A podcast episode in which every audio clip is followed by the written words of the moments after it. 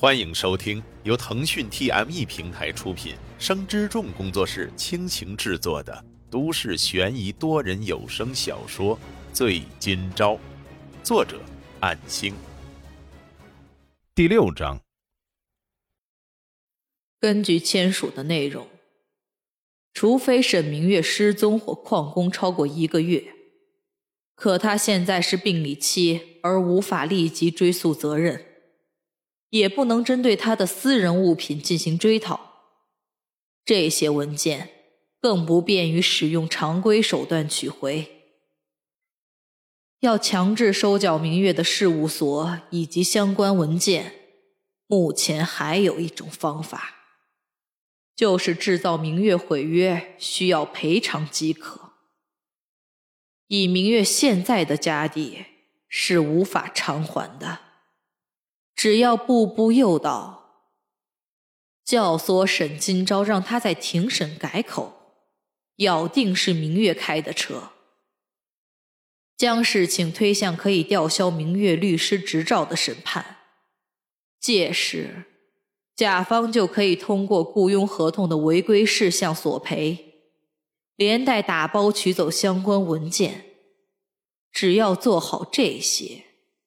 仍然可以代替明月去完成这件委托，对今后的地位提升大有助益。以上这些，唐明镜很清楚。虽然跟随师傅多年，也完成过不少特殊的任务，可这次要对付自己中意的女人，这个虽然没有正面拒绝自己示爱的女人，并不清楚他的心思。然而此后就得教唆他的弟弟扭转整个案子，亲手吊销他的律师资格，更被师傅安排抢走他的任务。事已至此，明月，别怪我，我不做的话，师傅有的是方法惩治失败者，对付你我的手段只会越来越狠毒，不可能回头的。而且，这也是为了你们姐弟。是的。我是为了你最重要的弟弟啊！你会原谅我的。探望沈明月的这两个人各怀着心思，直到沈金钊的情绪稍微平复以后，从床沿上起身。这时，唐明镜的手机响了起来，他拍了拍沈金钊的肩膀，示意自己去接听一下。此刻，病房里只留下沈金钊一个人。他看了看周围，还有三张空着的床位。这里虽然是普通的监护病房，然而需要用到监护病房的人，或许也会选择更便宜的病房吧。如果没有唐明镜的帮助，在这里的费用两个月都撑不住。如果姐姐能尽快醒来就好了，到时候一定能合力的想办法。可是，在那之前，面对任何人都必须坚定立场。肇事人是自己，是沈金钊。姐，一定要健康醒来呀！沈金钊紧握着沈明月的双手，稍微的用力，并下定了决心，走出病房。远处楼梯口那边的唐明镜也刚好挂断了通话，两个人遥相对视，直到沈金钊走过去。不多留一会儿了吗？有我陪同的话，你不必担心。沈金钊摇摇头，我想，我应该做点什么。没有任何的时间留给我沉浸在伤感之中了。确定了对我召开庭审的日程了吗？还没有，因为穆家在收集更多的证据，而且很可能会踩线的方式，无视未成年刑事保护的原则，将你的事儿传播出去，造成舆论压力，所以庭审日期还没有定下来。你有什么想法吗？那在此之前，我今天已经满十八岁了，我想找一些兼职工作，否则……唐明镜一愣，这个孩子，这是做出了怎样的觉悟？尽管他的双手都在颤抖，却说出了如此坚定的话语。这个事情，我和师傅或许能帮你想想办法。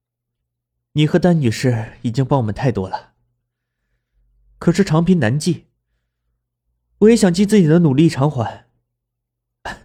尽管我很清楚，未来需要偿还的是一笔巨额，但是也不可能完全依赖你们的帮忙啊，是不是？唐明镜叹息着说道：“哎，可惜呀，明月此前没有购买额外的保险，赔偿金这确实是今后的一大难题。这里面包含了死者家庭的部分赔偿，穆家千金的部分医疗费用。是的，姐为了供我读书，已经竭尽全力了，并没有额外支出保险的费用。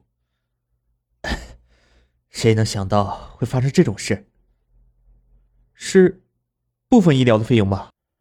唐明镜看了看沈金钊，再次说道：“案子方面还记得你们是三车相撞的吧？其实另一辆车也有问题，所以责任裁定方面对方也要承担一部分。我们会为你争取最小部分的量刑与赔偿。不过呢，在来之前，我也对你提出过一个方案。”如果你能按照我的方案去做，是可以降低更多问题的。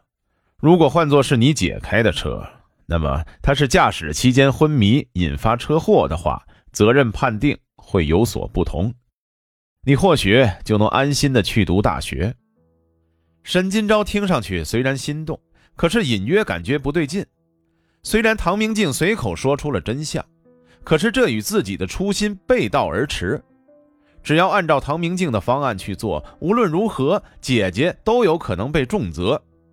如果是这个结果，那自己所做的一切不就毫无意义了吗？为什么唐明镜会这么执意想让姐姐去担负罪责呢？明知道我在案发时属于未满十八岁吧？难道对我的量刑不应该更……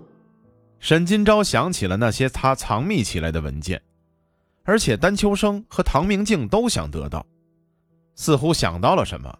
或许让姐姐成为肇事者才是他们想要达到的目的。既然如此，他们肯定会营造出对姐姐不利的局面，更不能因此听信唐明镜的方案。可是直接拒绝的话，会被怀疑的吧？静哥，你说的是真的吗？我觉得还是应该仔细考虑。呃，我考虑一段时间吧，到时。唐明镜见事情有转机，发现沈金钊果然还是个孩子，听到有可能侧重的安全点，就松懈了。当然可以，距离庭审开始之前，什么时候都可以重新记忆。至于翻供的事儿，这些对我们而言都是小问题，只要你按照我们的方法去做就可以了。谢谢静哥。那我们先回去吧。我，我想去看望雪。唐明镜的表情凝固住。对他现在的立场来说，沈金钊和穆家直接接触并不理智。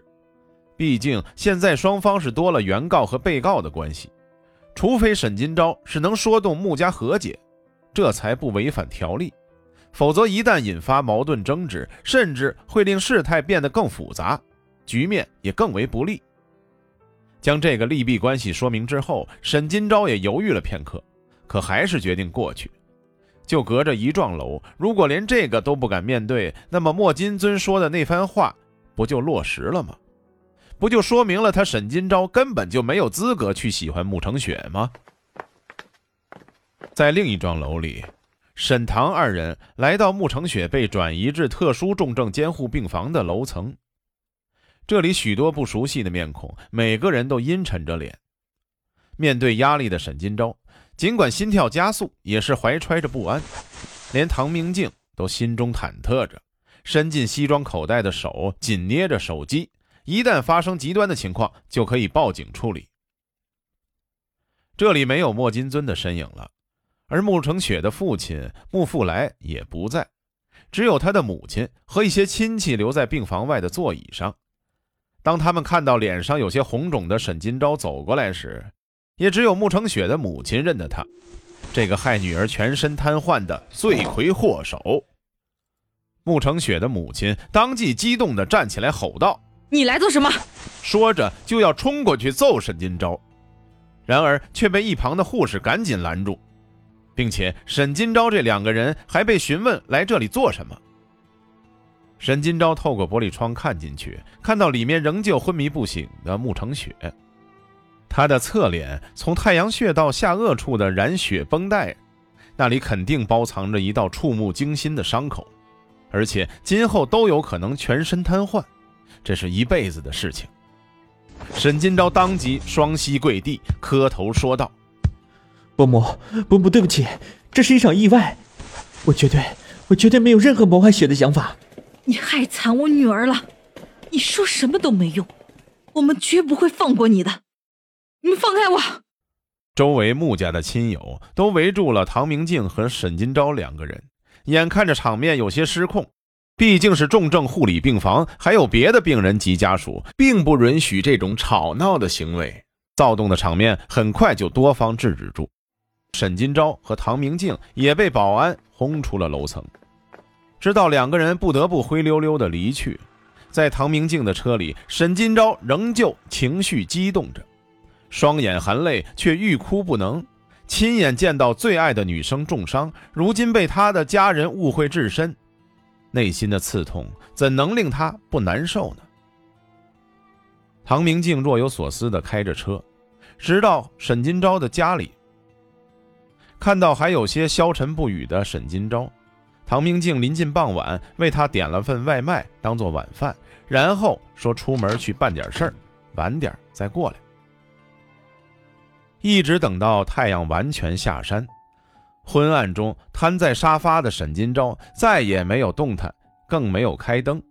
他想不到在姐姐病床边鼓起的勇气，在见到穆成雪的那一刻，那股愧疚的情绪会这么迅速地将自己淹没。尽管自己是戴罪之人。可是造成这起事故的确实是他们姐弟，不论是姐姐还是他，都难辞其咎，又谈何奢求穆家的原谅？黑暗之中，姐姐的手机突然收到一条短信，屏幕亮起的瞬间，似乎成为了沈金钊身处昏暗中的一盏明灯。尽管是一条无关紧要的通知短信，但是却唤醒了沉沦中的他。即使姐姐不在身边，姐姐对他多年的宠溺，这份信念是不变的。或许激励一个人，并不需要多么高昂的说辞，不需要太多冠冕堂皇的道理，只需要一点点的信念之光，足以让一个人重新的燃起斗志。沈金钊打开灯光，重新审视着家里的一切。虽然是租来的房子，可是却伴随着多年的记忆。姐姐能在母亲离世后独自养育，并且供她读书，那么为什么自己不能在她患病在床的时候反哺自己最亲的姐姐呢？必须振作起来。本章播讲完毕，感谢您的收听。若您喜欢，就请动动手指分享和订阅吧，谢谢。